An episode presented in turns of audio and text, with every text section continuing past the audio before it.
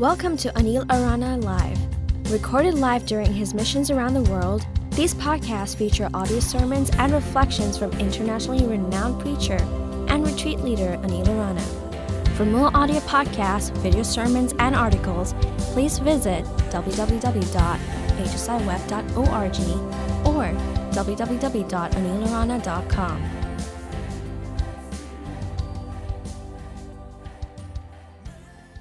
Before I start, I want to do something very different today. I'd like all of you to stand up, please. I'd like you to find someone you don't know and just shake their hand and say, Welcome to this community. Go on, don't be shy. Find someone you don't know, everyone. Find someone you don't know, haven't met before, and say, Hello, welcome. Can somebody please tell me what I just tried to do? That's one reason. What's the second thing I tried to do? To make us understand that we're here not as strangers coming to pray together, but as people belonging to one family coming to pray together. And there is no point whatsoever if we come here as strangers and leave here as strangers, islands in this stream. There is no point to that whatsoever. And I'm going to talk a lot about that here tonight. I'm not going to preach tonight. I'm going to share with you things that God has put on my heart with the intention that in this sharing, God might put certain things in your heart as well. Because God wants to make a difference not only to your lives here tonight, but to the lives of all His children on this planet.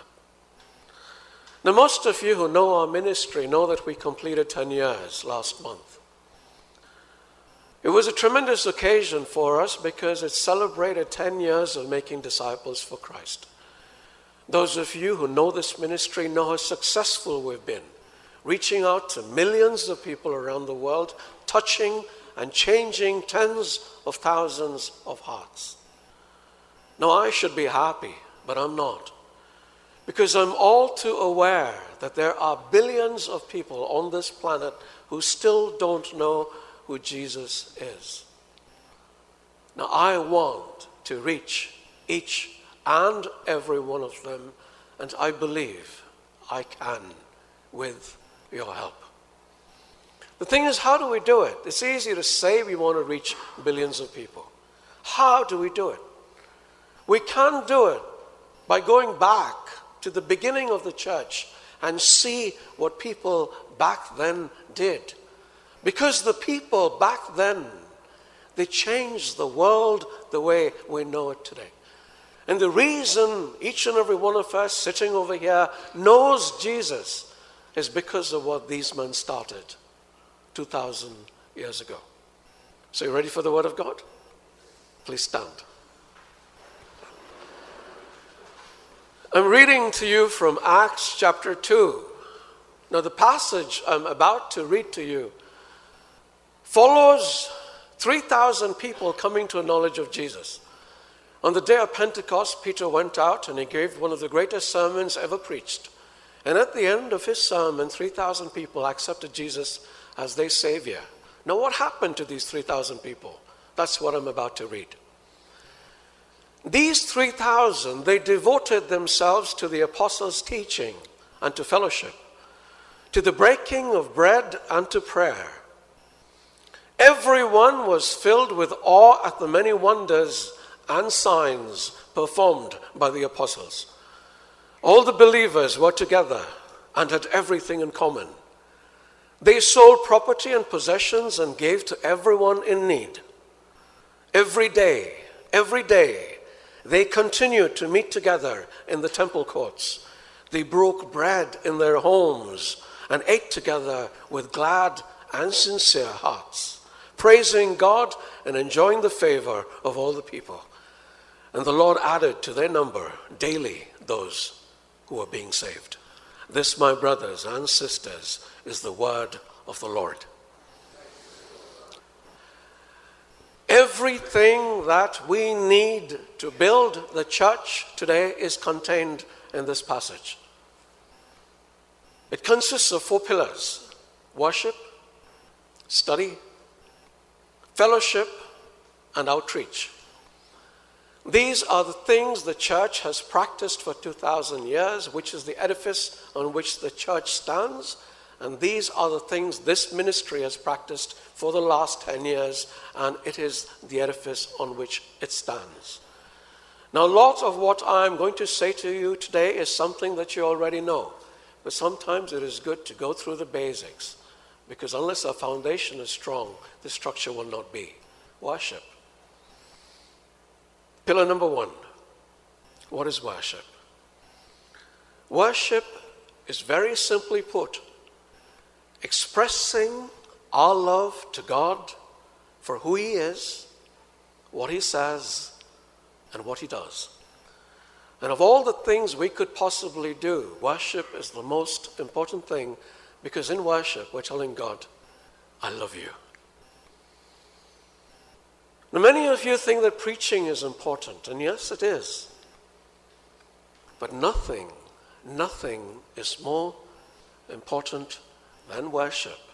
And if you come here and you have a deep, passionate time of worship, which basically means a deep, passionate expression of love for Jesus, believe me, signs and wonders will follow you just as they followed the apostles of old, because it is in worship that God is manifest. It is in worship that God is present in our midst. It is in worship that God reaches out and touches and changes and transforms lives while showering upon us the rest of the blessings. He just can't wait to shower upon his people in worship. I have my brother Joseph. He wanted to be here today, but he couldn't be. And we talk a lot. We talk a lot because we travel a lot, and Joseph likes to talk, as most of you know him know. And he keeps asking questions and he keeps telling me things. And one of the things he tells me is, I'm a very charismatic preacher. He says, You have charisma. That is why people come and listen to you. And I say, If that is true, then very good. I'm not going to say I don't like to be charismatic, I don't like to have charisma. But if the reason you come for one of these services is because of my charisma, you're not going to go anywhere. You're not going to get anywhere. You're not going to receive God's blessings because you're not coming for Him, you're coming for me. Nothing's going to happen. Nothing is going to happen. I want you to think of the day of Pentecost, which is when this story took place, soon after which is when this story took place. The apostles were praying together, worshiping God, telling him how much they loved him. They weren't there for Peter, they weren't there for John, they weren't there for Mary. They were there for God, and because they were there for God, they just kept crying out to God passionately and deeply. And what did God do? He poured out His Spirit in such tremendous force, all the apostles' lives were changed forever. And then what happened? People who had gathered around for the feast of Pentecost were drawn by the sound of worship, were drawn by the presence of God in the midst of that worship. And when they came, when they came, attracted to the worship and the presence of God, Peter went out there along with the other 11 apostles and he preached the deadliest sermon anyone has ever heard. And 3,000 people instantly gave their lives to God. I want to grow, not this ministry. I want to grow the kingdom of God. And you know how badly I want that. And I believe that there is no other way, no other way, not the best preaching in the world, not the best ministry in the world. The only way is through authentic worship that comes from our hearts, deep down there.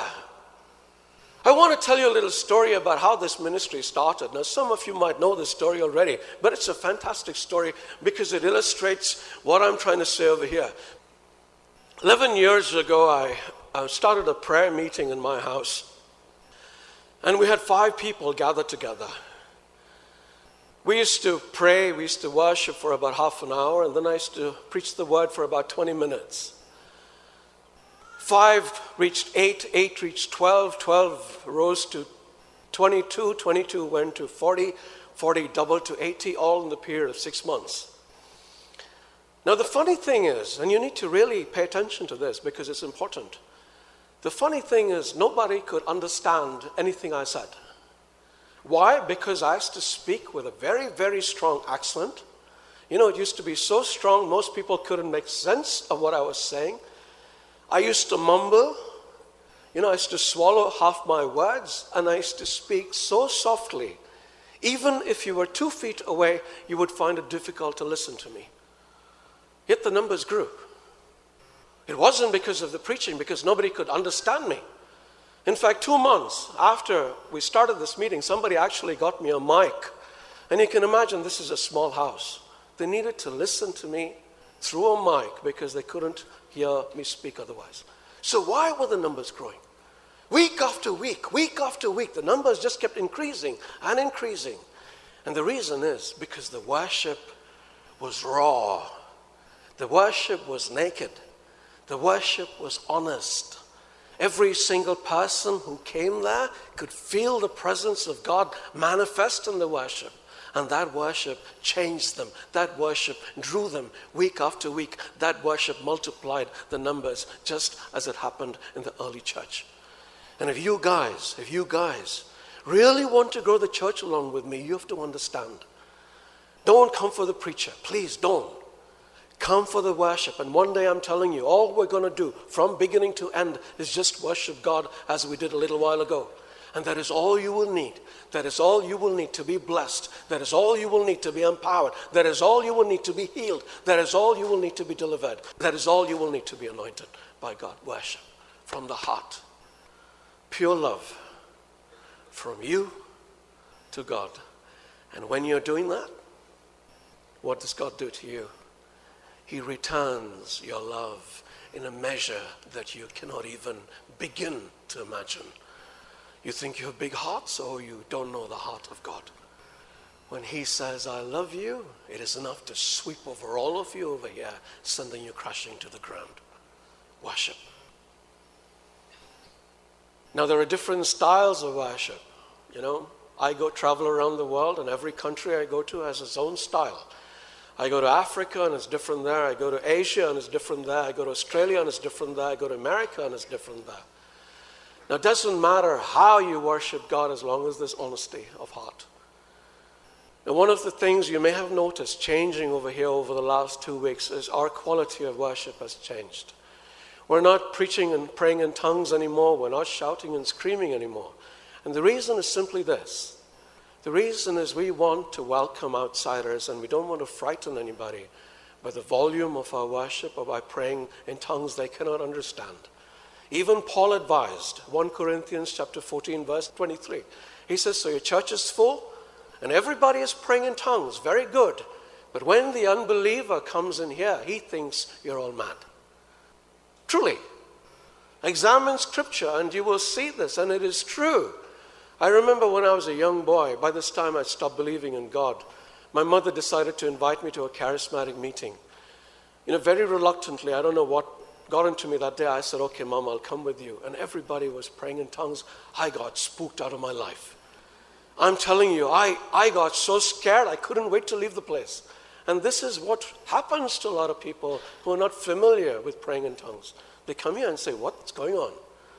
This is not to say that praying in tongues is not good. Paul constantly advises people to pray in tongues. But Paul is mindful of the unbeliever. Paul is mindful of the new Christian. Paul is mindful of the person who is just discovering Jesus. And so am I. And so, this is going to be a place where everybody can come and everybody can enjoy worship just as you just enjoyed it. Did you enjoy the worship today? It's going to be like that, and it's beautiful, especially when it starts from the heart and God will work the signs and wonders that you all want to see. Say amen. amen.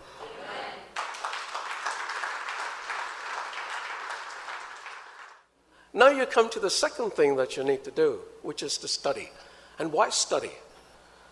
The apostles heard, not the apostles, the disciples heard the apostles' teaching. They were learning. What were they learning about? They were learning about the tremendous love of God. And last week I told you the Berean Jews were of more noble character than the Thessalonians because they received the word with great eagerness. And then they went home and examined the scriptures to see if what Paul said was true. And when they were examining the scriptures, what happened? They discovered they discover this tremendous love that God had for them. To know God. Why do you want to know God?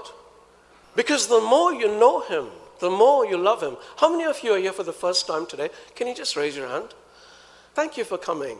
Thank you for coming. Put your hands down. Yeah. Today's meeting is actually for regular attendees, but if God has brought you here today, it is for a reason, and you will discover the reason before you're done. Now imagine you know me, okay? The four people sitting right in front know me. And if I were to ask them if they love me, I know what they're going to say. Do you love me? Do you love me? Hey! she loves me more than anybody else. That's why she's saying no. Do you love me, Megan? And do you love me, my brother? No, I need an answer. You do, of course, he says, okay? Now, these people love me because they know me, right? Now, I have a sister over there and a brother at the back there. If I ask them if they love me, they can't say yes with any degree of honesty. They can't because they don't know me. Now, assume that they've listened to me talk over here and are sufficiently impressed to stop by at the DVD counter on the way out, buy a few DVDs, and go home. And they watch these DVDs. And as they watch these DVDs, they go, ah, this guy's good. You know? So they're a little more impressed about me. Then they kind of find out a little bit about my background, realize I was an atheist for 25 years until I had a tremendous experience of God 11 years ago, and today I go around the world preaching. What happens now? They're getting even more impressed, but not just that. Now they want to meet me, to know me personally. And when they have an encounter with me, what do they discover? They discover that this man actually has a caring heart. He's, he's sweet and he's nice and he's handsome and the rest of it. And if I were to ask them after they've done all this, do you love me? I am pretty sure that all of them will say yes. What's my point here? My point here is it is the same thing with God. All of us know God. You know, we've heard of Him. We all know He does great things, but we all need to get to an experience of God. And how does that happen? I had a Lebanese couple who came to visit me three days ago, and they recently joined our Arabic community. We have an Arabic community too, by the way, for those who didn't know. And they said to me, Brother Anil, we have been very close to God for all these years. We've gone for Mass regularly, we say the Rosary regularly, we pray all the time. But only after joining your community do we discover how little we know God. But now, every day, every day is a journey, every day is an adventure of discovering how wonderful this God is, how marvelous He is. And she says, Thank you to you for helping me to come to a knowledge of God because now we cannot wait to go home and spend time with Him, worshiping Him in spirit and in truth. Which means what? You worship God with your heart, you worship Him with your mind, you worship Him with your emotion, you worship Him with your intellect, you worship Him with all your being. And trust me, when you are there with God in His presence, forgetting about everything around you, and there's just you and Him, your life starts to change in a way that I just simply cannot describe. But you have to experience it for yourself, and the only way you can do that is if you love God so much you're willing to do anything for Him. Which brings me to the third point, the third pillar fellowship. Do you like movies? You do? Okay. What kind of movies do you like? Who likes horror movies over here? Okay, a few hands went up. Good, good. Nothing wrong with that. Now, if you were to meet someone who liked horror movies, as opposed to comedy movies or these chick flicks, you know, um, you know what those are, the kind of sob sob movies that girls normally watch. Anyway, we won't go there. Um, Horror movies, the five of you kind of get together and discover, hey, he likes horror movies. Say, what movie did you watch last? I watched Carrie, but it was nothing like the first Carrie, you know, it was really good. And you go on talking about horror movies, and you discover, wow, I'm happy with these people. Now, forget about horror movies. Every one of us here has discovered Jesus, right? Now, if you really have discovered Jesus, all you want to do is to talk to people about Jesus. All you want to do is to be with people who know Jesus. All you want to do is breathe Jesus in and out, and all you want to do is think, walk. Everything you do revolves around Jesus. Now, this is what the apostles did. For them, Jesus was a new thing. The disciples, the early disciples. So they would get together. They would get together every day. And they would worship God and they would talk to each other and they would break bread. And what a wonderful time they used to have. Now, I need you to understand something. There were 3,000 people described in this story, and every day they used to break bread. Where? Where? One. In the synagogues, and the temples, just as we break bread every time we go to the Eucharist. But they used to gather together daily in houses, which means what? That everyone used to get together in their houses and they used to pray and they used to talk and they used to speak about Jesus and listening to them speak about Jesus, other people used to come because something special used to take place in every single person's house. Today, today nobody does that. Nobody does that. Nobody does that. Somebody says they want to come to your house, you'll say to them, okay, let's see if my calendar is free next week. When next week comes, you'll say, I'm sorry, but I have to cancel today because something happened. It's true, is it not? I remember in the old days when I was a little boy, I used to believe in God at that time, and I used to go to church, and church used to be such a warm place. You know, we used to come out after the Mass, and everybody used to kind of greet each other. We used to hang around at the steps of the church for about half an hour. We used to go home, and on, you know, if it was a Sunday, then the priest used to come home, have some dosas with us. He used to smile. You know, you know what a smile is? Right? we went to um, Trinidad, and Brother Joseph and me walked into this convent, and we had five sisters come over there with big smiles on their faces. And Joseph, is this the right place? I've never seen a nun smiling. Have you seen a nun smiling? I'm sure you have. I mean, they do. But if they do, you don't see them very often. And priests, they're so grouchy, you know? Like, it'll be so nice to see a priest who smiles and says, Come here, tell me what you want. You know, even if you're in a problem, the last person you want to go to is a priest because, you know what I'm saying? We need to be warm. We need to be social. We need to be friendly people again. People used to come to our house without an appointment so many times a week. And my dad used to open the door always with this you know, happy smile, and I could make out he was happy to have guests in the house, people he could talk to. Nowadays, we don't do that. And we need to start doing that. We need to start really building family again, which is why I made you do what I made you do when you came in here. We're so afraid of each other. We're so afraid to shake somebody's hand, someone we don't know. What are they going to do? Eat my hand up? Come on, yeah? Eat. Do you love me? Yes, of course. Yes, of course. He knows me. Do you love Jesus? Wait. Yes, of course. My brother here was a Hindu till last year. He discovered Jesus. What happened? He fell in love with him. What happened? He became a Christian. Then what happened? He got married to another girl. Do you love Jesus? Yes. She too used to be Hindu. What happened to her? She too one day discovered Jesus. She fell in love with him. And now what happens? They got married, they went to Punjab. He came for the wedding on a horse. No kidding. He's a Punjabi after all. And everybody around wanted to know what was happening to this man, why he was getting married in the church. And they saw the people who came for the wedding. A whole lot of people went from Dubai there. Why? Because of the love they have for this couple. I couldn't because I was in the Caribbean, but had I been here, I would have gone there too. And maybe I'd have ridden with him on the horse. Yeah, they might have thought I was the groom, but never mind, you know. Right?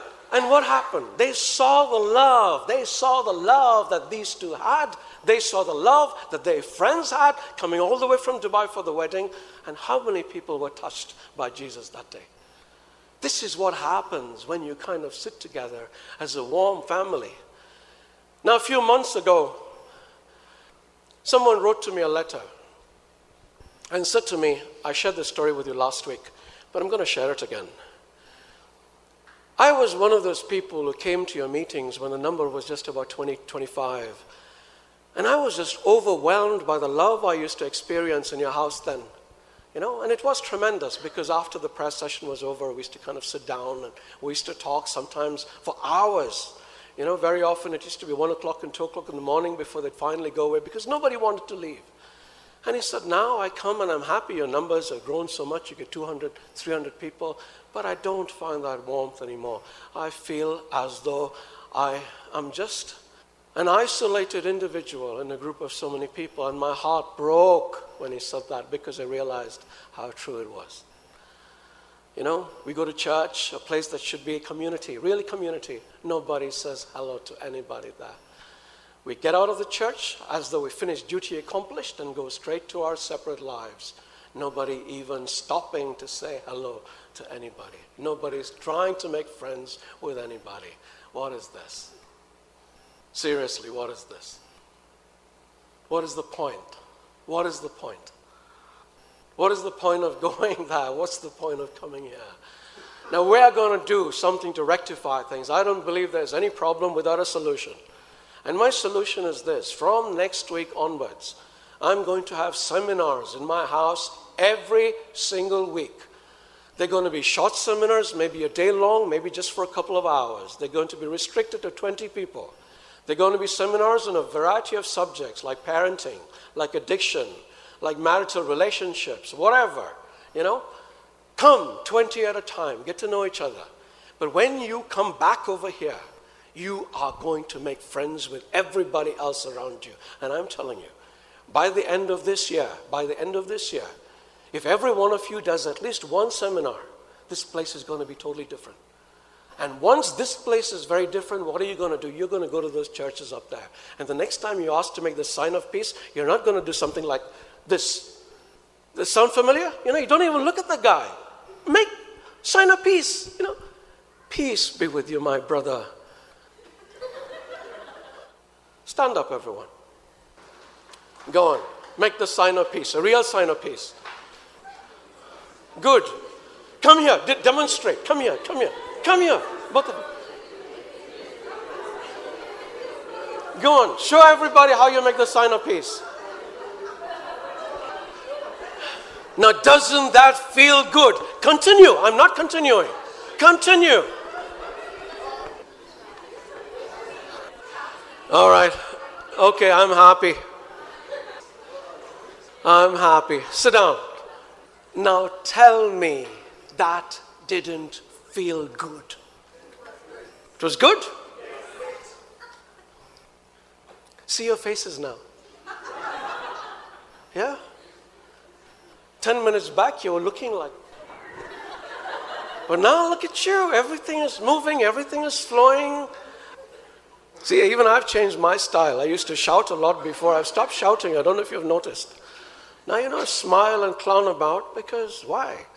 Because God kind of likes that. You know, have you noticed when we pray how we go to God? He's listening. Except it's like that, maybe, you know. Lord, I need help. Poor guy, poor guy. Honestly, I feel sorry for him sometimes. You got nothing to be happy about. I mean, come on, you know, go to God and let Him know you're happy.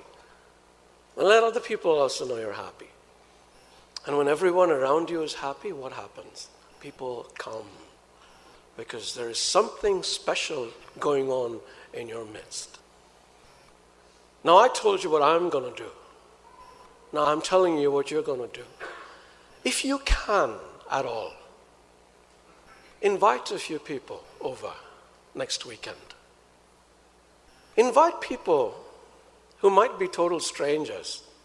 Just have dinner. You know? You don't need to make a lavish dinner, you don't need to have a 12 course meal. Just a little food that people can enjoy. Don't invite your friends, they're going to invite you back. Because Jesus says, What's the reward in that? You've already got your food. You gave them a meal, they gave you a meal. Kalas. Invite somebody who's not going to invite you back. Try doing this. Just once. See how happy you feel. Two months back, the newspaper boy came to sell me a subscription to Gulf News. And I told him, Why don't you stay for dinner? He couldn't believe. He couldn't believe his ears that somebody would actually invite him. And he thought I was joking. And I told him, No. He said, No, I have to go. I said, The next time you're in town, next time you're in the neighborhood, come. My house is always open to anybody and everybody. I don't even lock it, not even at night. Anyone who wants to come, come. You want to steal something, take it. You might need it more than I do. No, we guard our possessions as though we're going to die if we lose them. The apostles sold everything they had. Well, not everything they had, they sold a lot of what they had. Why did they do that? Because they understood a few basic things about life. And one of the things they understood is that they could be poor too. How many of you are Indians over here? No, don't raise your hands. I, have you ever been to a Bombay slum? Seen a beggar boy in that slum picking out food from the garbage? You could have been that person. You could have been that person. And for the rest of your life, there's hardly a chance you could have got out of that position you, for some reason, were born into. So you live in that slum, you die in that slum. Now, if someone were to come and give you a chance out of that slum, wouldn't you be happy? We say we can't do anything because there are so many people who are poor. Oh, we are so blessed, aren't we? And I'm trying to tell you that you can do just a little bit to help them, just a little bit. You don't have to starve, promise. The apostles didn't starve. They didn't sell their houses and everything they had and give it to the poor. They didn't do that. They made sure they had comfortable lives. But the excess they had, the stuff they were never going to use, they shared that with everybody else. And this is what love means. And you know what? When you die, you're not going to take any of that stuff with you. Trust me. Some of us have two houses, three houses in India. You're not going to go back. Your children are definitely not going to go back. They'll go to America or Canada or Australia or someplace, but trust me, they're not going home. I'm not telling you sell everything you have. Keep one house in case you do go back.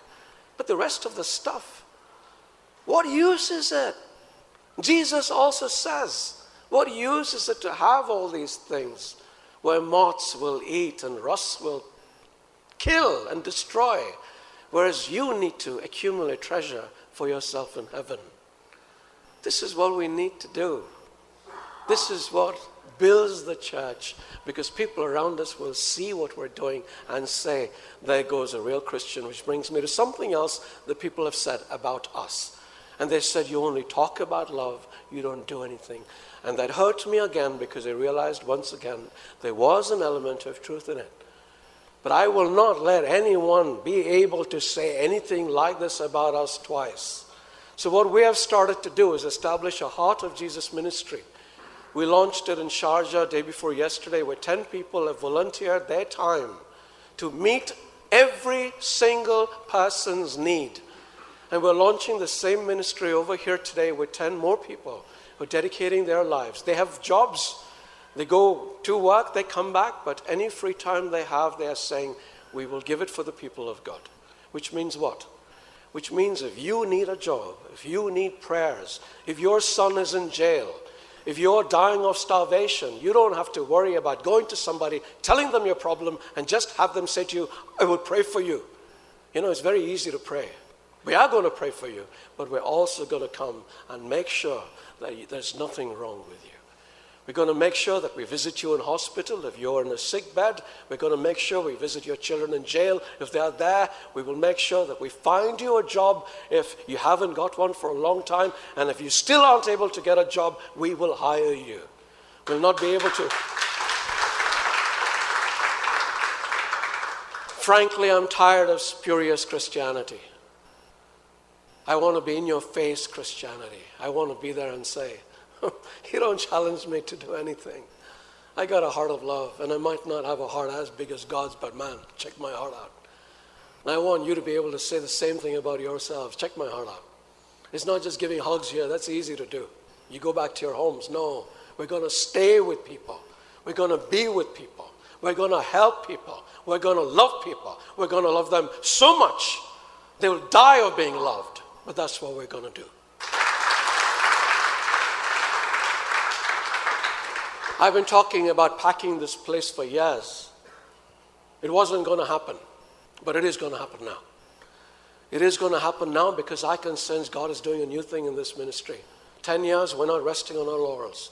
For the next 10 years, I'm telling you, we're going to be there for every single person who needs help. And when people see that we're helping out, they're going to come. They're going to come for the help. They're going to stay because of the worship. They're going to be touched by the power of God. And I'm telling you, after they're changed, everyone around them is going to be changed as well. They're going to find someone to get married to. They're going to go to Punjab, sit on a horse, go for the wedding.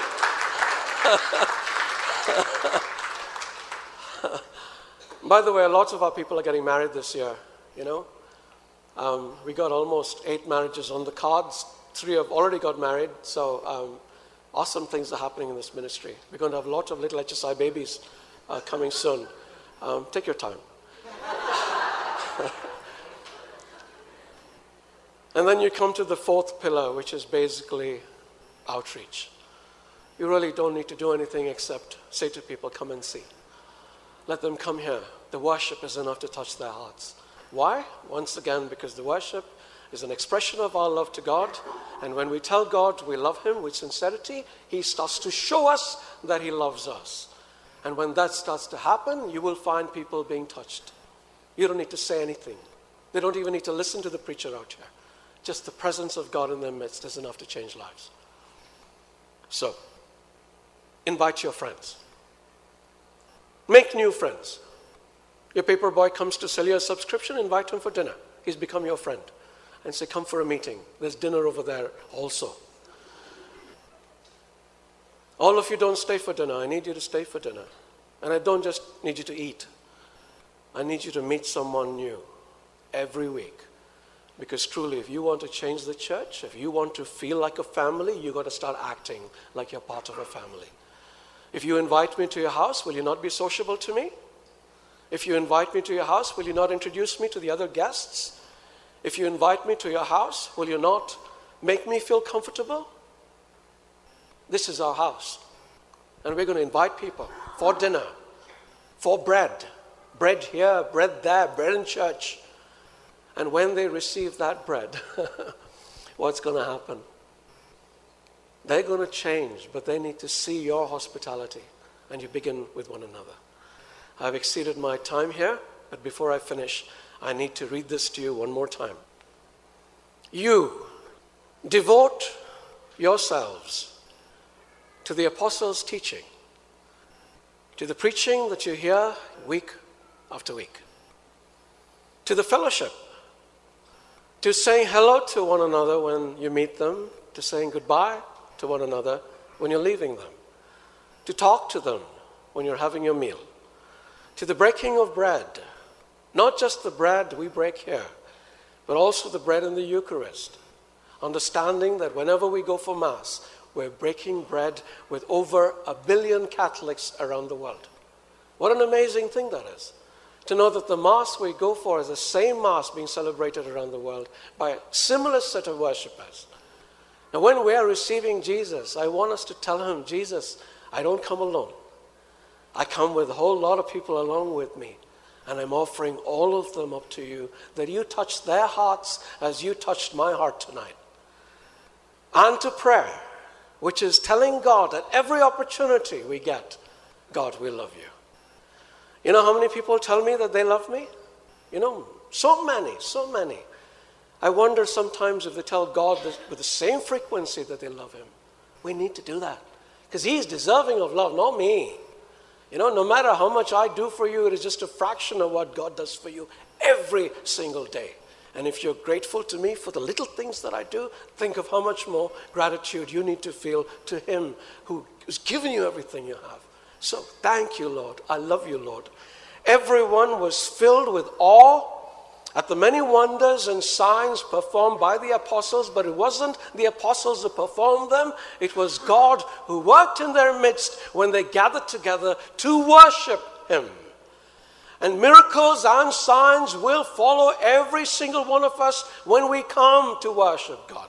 With fervent cries to Jesus, asking Him for help, but even forget about that. You just say to Jesus, I love you from the bottom of your heart. And when Jesus says, I love you, signs and wonders will flow. They have to flow. Because when you love somebody, don't you want to give them blessings? Don't you want to make them happy? Don't you want to give them gifts? Can you imagine the gifts that God will give people when He says to them, I love you too? Do you love God? He says, I love you too, Sanju. You're my sweet little boy. God does things like that. He's crying now. He's touched by God. All the believers were together, just like us. But they weren't together just to name. They weren't together just to listen to some charismatic preacher talk to them. They were together because they believed in Jesus, because they understood his love, and because they wanted to share this love with everybody they met. They wanted to go out into the street corners and tell people, Do you know Jesus? He loves you. And these people came together, united by that love for Jesus and united by the knowledge that Jesus loved them too. All the believers were together and had everything in common. I have a TV set. You don't have a TV set. Come and watch TV in my house whenever you want. You like horror movies? We can watch Carrie together. They sold property and possessions to give to anyone who had need. If I have a cupboard full of clothes and I see a man who doesn't have a shirt on his back, come on, guys. Come on. you can give two clothes away. I'm not asking you to give your entire cupboard away, but two clothes to give someone who doesn't have any clothes. And what happens when that person receives something from you? His face will light up, his heart will light up, his soul will light up, and he will say, There truly is a God, and I've seen him in you. Every day, every day, not once a week, every day they continue to meet together in the temple courts, in the churches Every day they got together and they didn't just sit and stand when everybody stood. They felt a common brotherhood, a common togetherness, a common unity. And when they prayed to God and they said, Our Father who art in heaven, it wasn't just reciting words, it was believing that Him who stands there as our Father is truly looking on His children as we pray together. Say it, Our Father who art in heaven, hallowed be thy name. Thy kingdom come, thy will be done on earth as it is in heaven.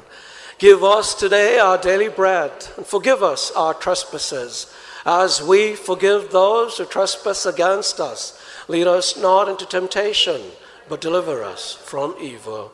Amen. Do this in church. Go on. We're going to change everything. I'm telling you, we're going to change everything. Yeah? We're going to change. We're going to change the world. We are going to change the world. I can see things happening around me every single day. They broke bread in their homes and ate together with glad and sincere hearts, praising God and enjoying the favor of all the people. Can you imagine having chicken xacuti with your friends next weekend? You know, poke vindaloo? Why am I saying these things? I've turned vegetarian. No, not a good idea. Let's talk of fried potatoes. And the Lord added to the number daily those who were being saved. Worship, study, fellowship, outreach, and the numbers will be added. And imagine if just one person was added every day to this church. By the end of this year, how many people would I have? 365. Imagine if your house is, you add one person every day. 365 multiplied by 200. Woo! People say it cannot be done. Oh, not me. Seven billion people on this earth, we can get every single one of those seven billion people.